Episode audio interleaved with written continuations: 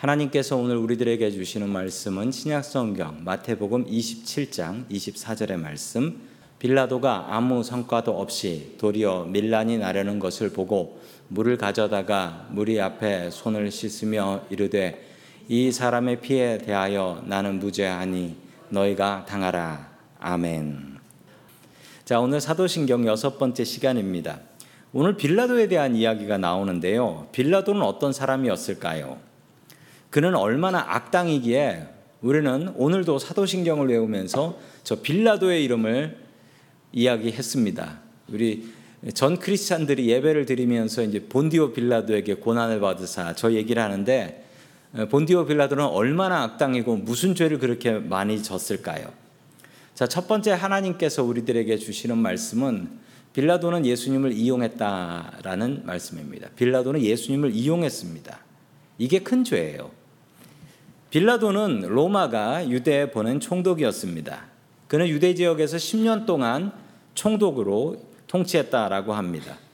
그는 잔인한 사람이었고 또 indecisive, 우유부단한 사람이었다라고 합니다. 그리고 어, 어떤 분들은 이렇게 얘기하시더라고요.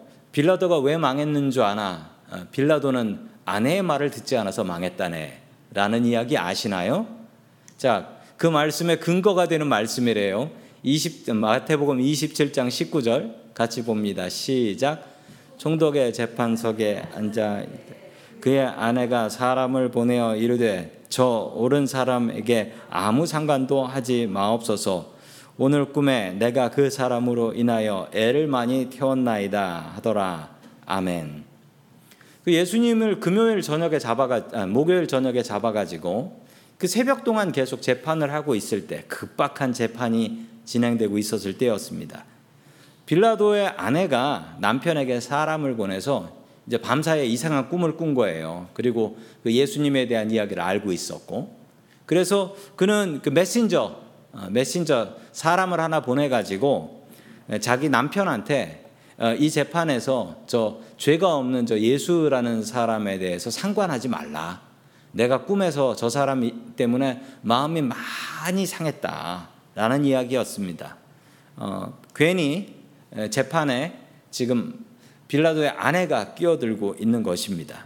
자, 이 빌라도의 아내가 누구냐면요. 빌라도의 아내에 대한 이름이 전해집니다.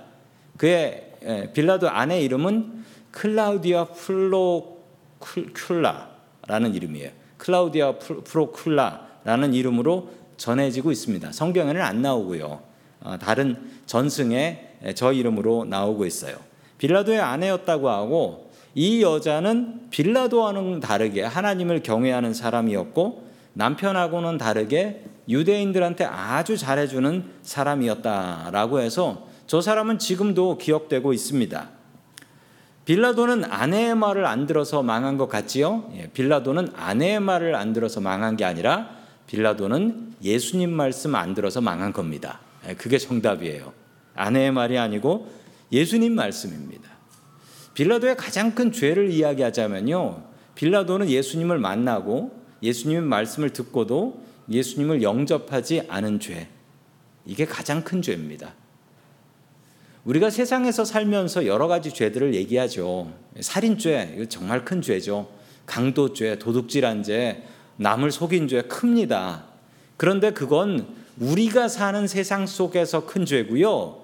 하나님 아버지가 보시기에 가장 큰 죄는 그런 죄가 아니에요.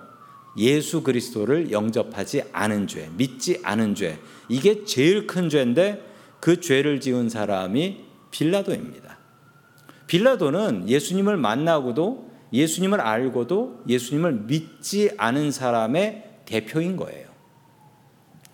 빌라도의 이름이 왜 사도신경에 나오는 것일까요? 사실 비교를 해 보십시다. 가론 유다하고 빌라도하고 누가 더 나쁩니까? 3년 동안 예수님 따라다니고 예수님하고 같이 합숙하면서 훈련해 놓고 예수님 팔아버린 가론 유다가 나쁜가요? 아니면 자다가 일어났더니 유대인들이 때로 몰려와 가지고 이거 안 해주면 이거 지금 폭동 날 줄 아시오? 당신 당신 목숨 떨어집니다. 이 협박하는 거에 못 이겨서 예수님께 사형을 내린 빌라도가 더 나쁜가요? 아니 빌라도보다는 오히려 가론 유다가 훨씬 더 나빠 보입니다. 그런데 왜 유다의 이름 대신 빌라도의 이름이 들어갔을까요? 빌라도는 자신의 성공을 위해서 자신이 총독으로 성공하기 위해서 죄 없는 예수님을 사형에 처했던 사람입니다. 자, 우리 계속해서 마태복음 27장 24절 같이 봅니다. 시작. 빌라도가 아무 성과도 없이 도리어 밀란이 나르는 것을 보고 물을 가져다가 무리 앞에 손을 씻으며 이르되 이 사람의 피에 대하여 나는 무죄하니 너희가 당하라. 아멘. 빌라도는 예수님의 무죄를 너무나 잘 알고 있었습니다. 그러나 유대인들이 반란을 일으키려는 조짐을 보고서 내가 살려면 저가 죽어야 되겠구나라고 생각하며 예수님을 이용하기로 작정을 합니다. 그는 총독이었고 그는 재판관이었고 그의 책임하에 예수님은 십자가에 못 박혀 돌아가시게 됩니다. 빌라도는 자신이 살아남기 위해서 남을 희생시킨 죄가 있었던 것이지요. 그런데 예수님은 빌라도하고는 완전 반대였습니다. 어떻게 반대였지요? 예수님은 자신을 희생시키시어 다른 사람을 살리셨기 때문입니다. 세상에는 빌라도 같은 사람들이 참 많지요. 빌라도 같은 사람 되지 마십시오. 내가 살기 위해, 내가 성공하기 위해 다른 사람을 이용하고 다른 사람을 배신하는 것이지요. 예수님 같은 삶을 사십시오. 예수님께서는 다른 이들을 위하여 자신을 희생시키셨습니다. 나를 희생시킴으로 가족과 또한 다른 이들을 살릴 수 있는 예수님과 같은 사람들이 될 수 있기를 주님의 이름으로 간절히 축원합니다. 아멘. 두 번째 하나님께서 우리들에게 주시는 말씀은 예수님의 고난은 역사적인 사실이다라는 말씀입니다. 예수님의 고난은 역사적인 사실입니다. 빌라도가 사도신경에 나오는 또 한 가지 이유가 있습니다. 당시 역사를 기록할 때 뭐 이스라엘 역사 몇 년, 무슨 왕 때 뭐 이렇게 기록하지 않았습니다.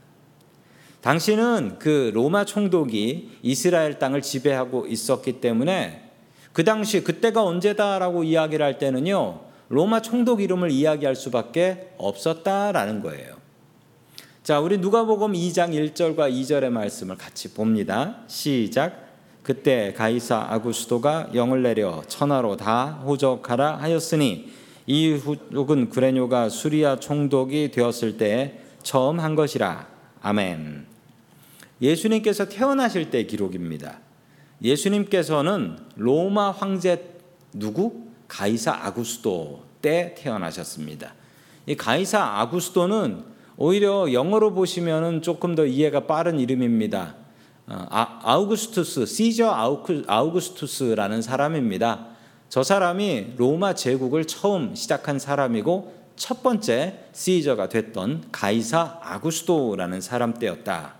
그리고 그 당시에 이 이스라엘 지역을 통치하던 총독은 누구였냐 하면 구레뇨라는 사람이었다. 구레뇨가 수리아 총독, 수리아는요 저것도 영어 보시는 게 좀 더 쉬워요. 수리아는 시리아예요. 그 이스라엘과 함께 이스라엘 지역과 함께 시리아 지역을 한꺼번에 묶어서 수리아 총독으로 한 번에 임명을 해 버렸습니다.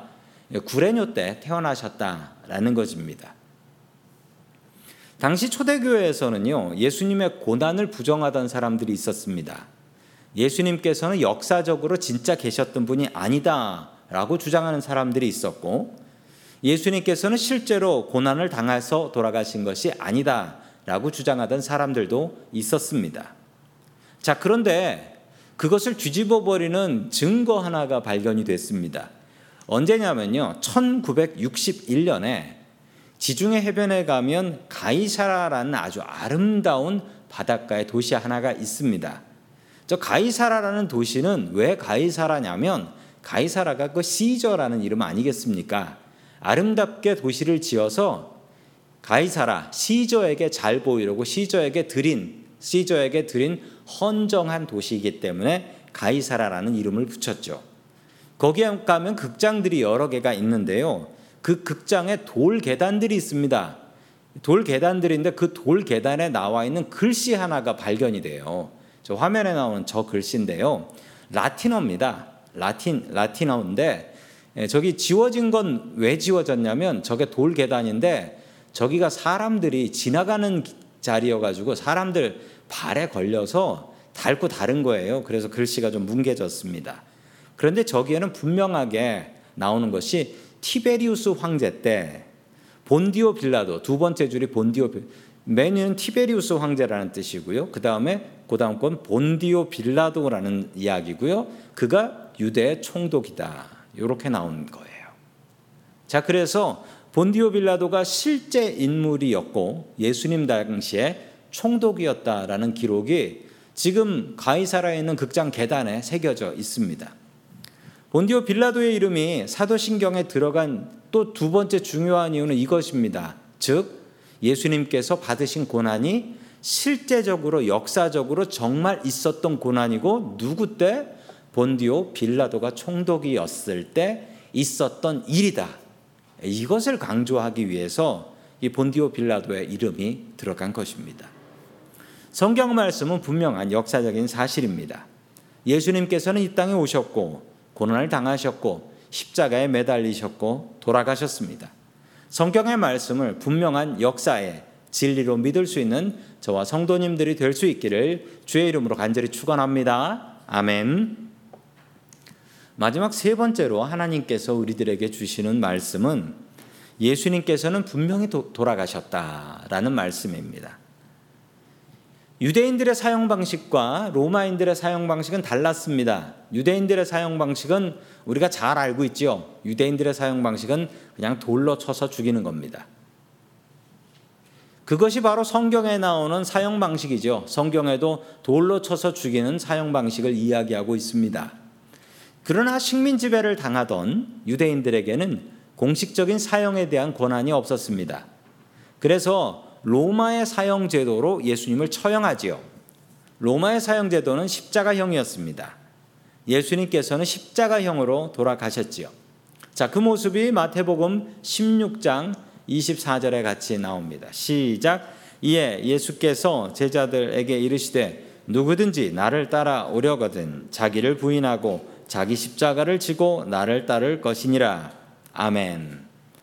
예수님께서는 이 잔인한 십자가를 믿음의 십자가로 바꿔버리셨습니다. 저 이야기를 처음 들었던 제자들은 소스라치게 놀랐을 것입니다.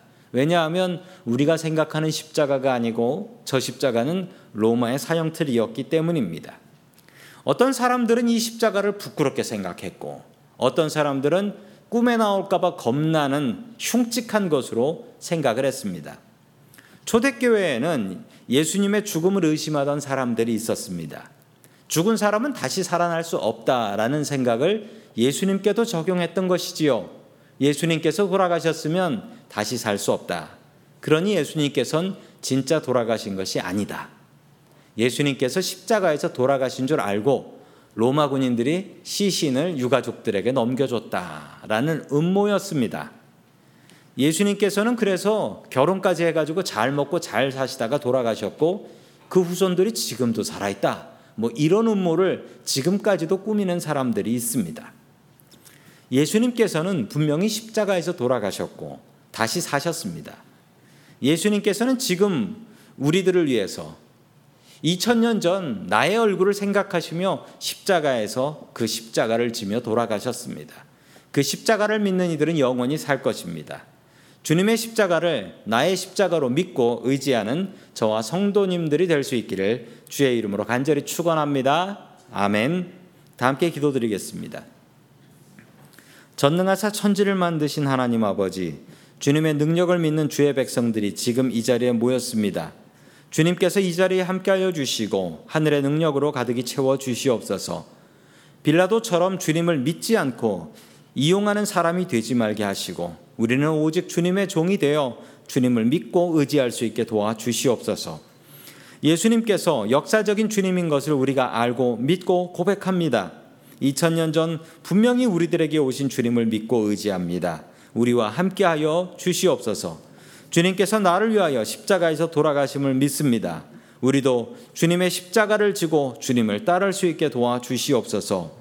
빌라도처럼 다른 일을 희생하여 자신의 이익을 채우는 사람이 되지 말게 하시고 예수님처럼 자신을 희생하여 세상을 바꾸는 믿음의 사람 되게 하여 주시옵소서.